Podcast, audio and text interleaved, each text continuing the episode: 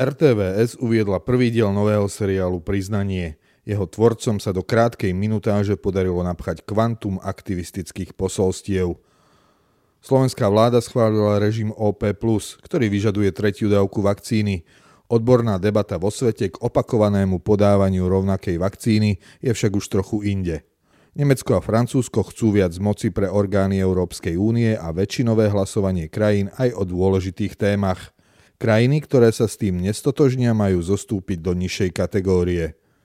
V texte týždňa Lucie Sulovská pre portál Konzervatívní noviny rozkrýva mediálne šírený hoax o tom, že maďarský premiér Orbán údajne gratuloval kazašskému prezidentovi k strelbe do ľudí.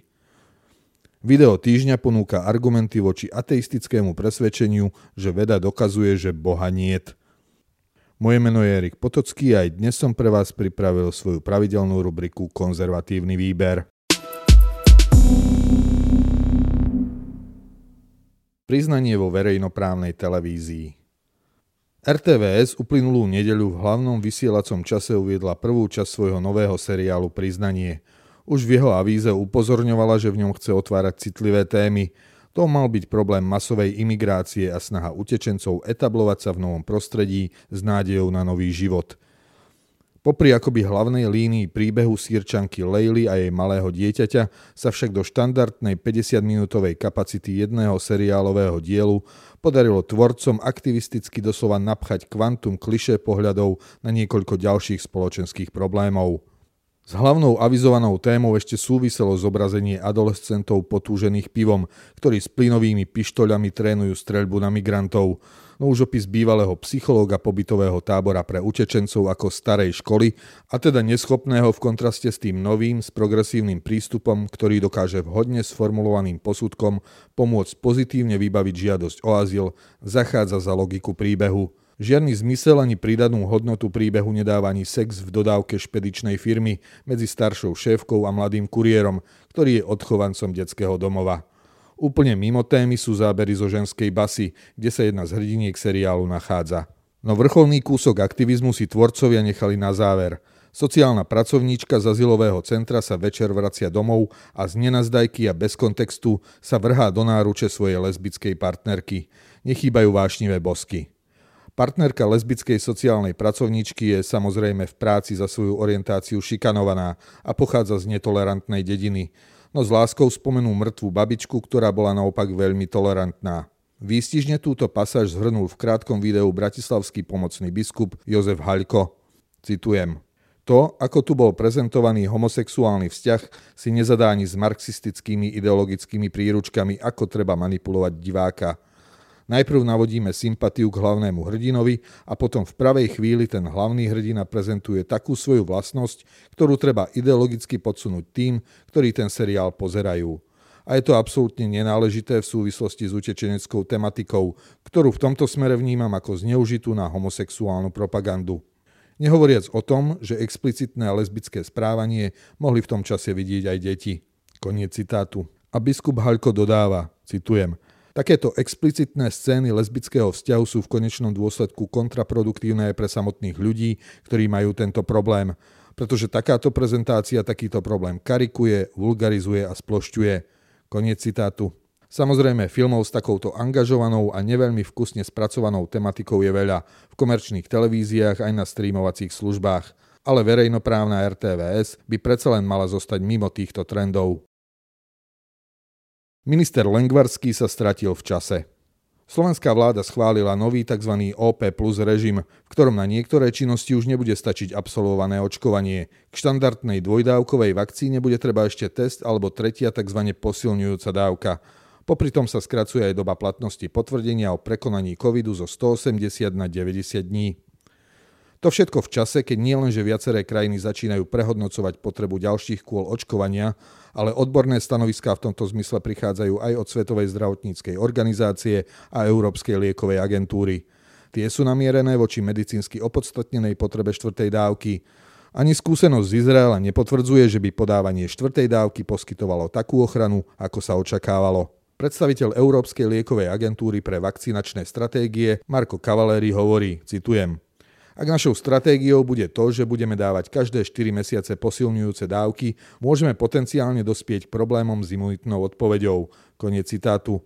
Tiež upozorňuje na to, že ľudí môže neustály tlak na opakované očkovanie naopak demotivovať. Omikron môže byť navyše krokom z pandémie k stavu bežného respiračného ochorenia, keďže jeho vysoká infekčnosť a ľahší priebeh by mohli poskytnúť získanie prirodzenej imunity väčšine populácie. Lieková agentúra preto odporúča prejsť k režimu sezónne dostupného očkovania pred zimným obdobím, podobne ako v prípade chrípky, ktoré je odporúčané rizikovým pacientom, zdravotníkom či sociálnym pracovníkom. Svetová zdravotnícka organizácia v útorok zároveň vyzvala na vývoj nových vakcín, ktoré budú ľudí lepšie chrániť pred šírením nových kmeňov vírusu. Napríklad spoločnosť Pfizer oznámila, že vakcína prispôsobená Omikronu by mala byť hotová v marci. Podávanie štvrtej dávky neodporúča ani britská očkovacia komisia. Proti plošnému očkovaniu najmä detí a mládeže vystúpili aj nemeckí odborníci. Podobná debata sa vedie aj v susednom Česku. Na rozdiel od Slovenska ju však nevedú špecialisti na výživu ako doktor Bukovský či na stavbu protiapokalyptických krytov ako doktor Mesík, ale kapacity imunológie, epidemiológie a vakcinológie nielen s príslušným akademickým vzdelaním, ale aj bohatou praxou. Zdenek Hostomský, riaditeľ Ústavu organickej chémie a biochémie Českej akadémie vied, hovorí, citujem, Vakcína má nesmierne dôležitú úlohu pre zraniteľnú časť populácie ale nenútil by som tretiu dávku ľuďom stredného veku alebo mladým, ktorí už očkovanie absolvovali.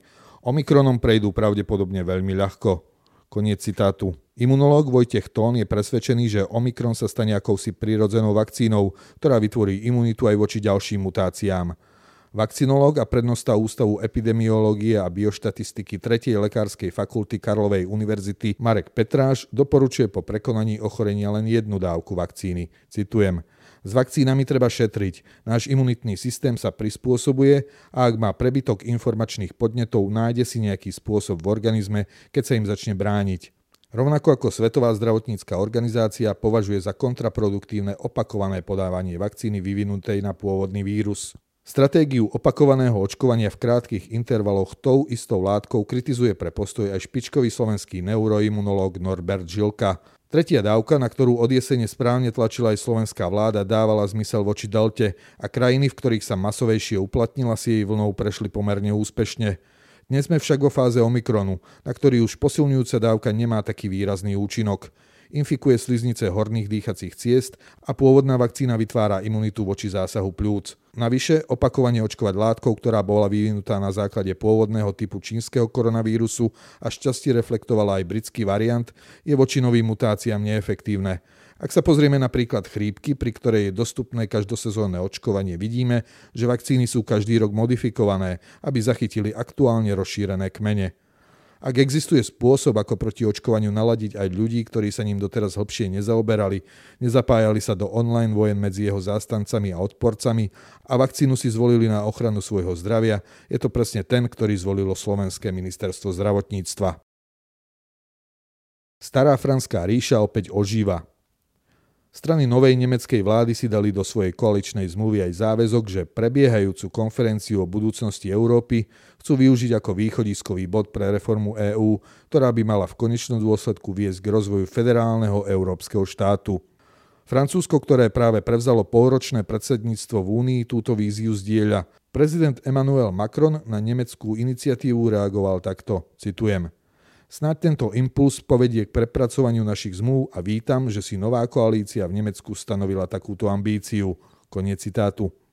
Kancelár Olaf Scholz však vníma, že nie všetky štáty by s tým zrejme súhlasili, preto podľa neho nie je vylúčené, že vznikne čosi ako viac rýchlostná Európa.